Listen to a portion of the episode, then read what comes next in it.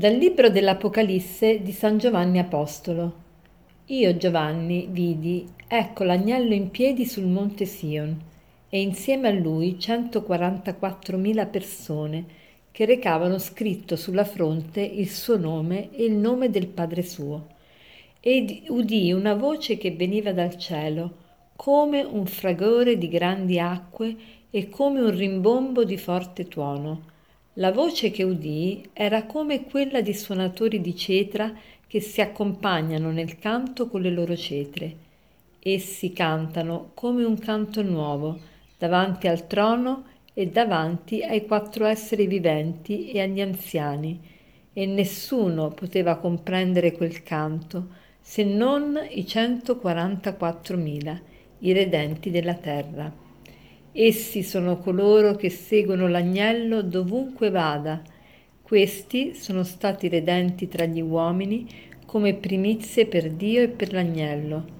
Non fu trovata menzogna sulla loro bocca, sono senza macchia. Siamo sempre nel libro dell'Apocalisse, questo libro pieno di immagini, pieno di simboli, pieno di numeri. Oggi vediamo l'agnello, Giovanni che vede l'agnello. Chi è questo agnello? Sappiamo che Gesù nel Nuovo Testamento è indicato come l'agnello di Dio. Perché è indicato come l'agnello di Dio? Ecco, questo simbolo per noi è un po' svuotato di significato, ma per gli ebrei dire che Gesù era l'agnello di Dio è dire che Gesù è colui che riconcilia l'umanità con Dio. Dire che Gesù è l'agnello di Dio è riferirsi alla Pasqua, è riferirsi all'agnello pasquale, l'agnello pasquale che veniva sacrificato per ricordare e attualizzare la salvezza di Israele, l'uscita dall'Egitto e l'ingresso nella terra promessa, la liberazione dalla schiavitù.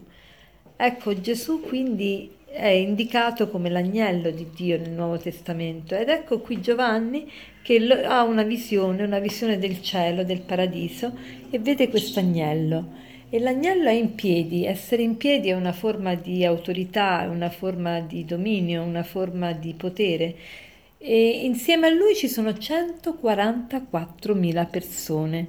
Il numero 144.000 è dato da 12 per 12.000 il numero 12 sappiamo che è un numero pieno, un numero di interezza, di pienezza, di completezza, quindi 12 per 12.000 vuol dire proprio il completo assoluto. Quindi questi 144.000 possono rappresentare ciascuno di noi quando appunto saremo in cielo. E che facevano queste persone che stavano intorno all'agnello? Eh, questi eh, accompagnavano eh, con le loro cetre e mm, quel, suon- accompagnavano il canto che si cantava appunto in cielo. Essi cantano come un canto nuovo davanti al trono e davanti ai quattro esseri viventi e agli anziani. Nessuno poteva comprendere quel canto se non i 144.000. Cioè i 144.000 ormai parlano lo stesso linguaggio di Dio, lo stesso linguaggio di Gesù e si intendono benissimo. Essi sono coloro che seguono l'agnello dovunque vada. Ecco, io mi vorrei soffermare oggi con voi su questa frase. Essi sono coloro che seguono l'agnello dovunque vada.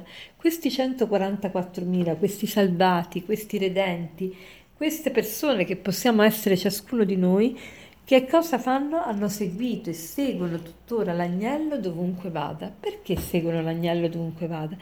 perché sanno che solo con lui c'è gioia, solo con lui c'è pace, solo con lui si trova tutto quello che l'uomo sta cercando.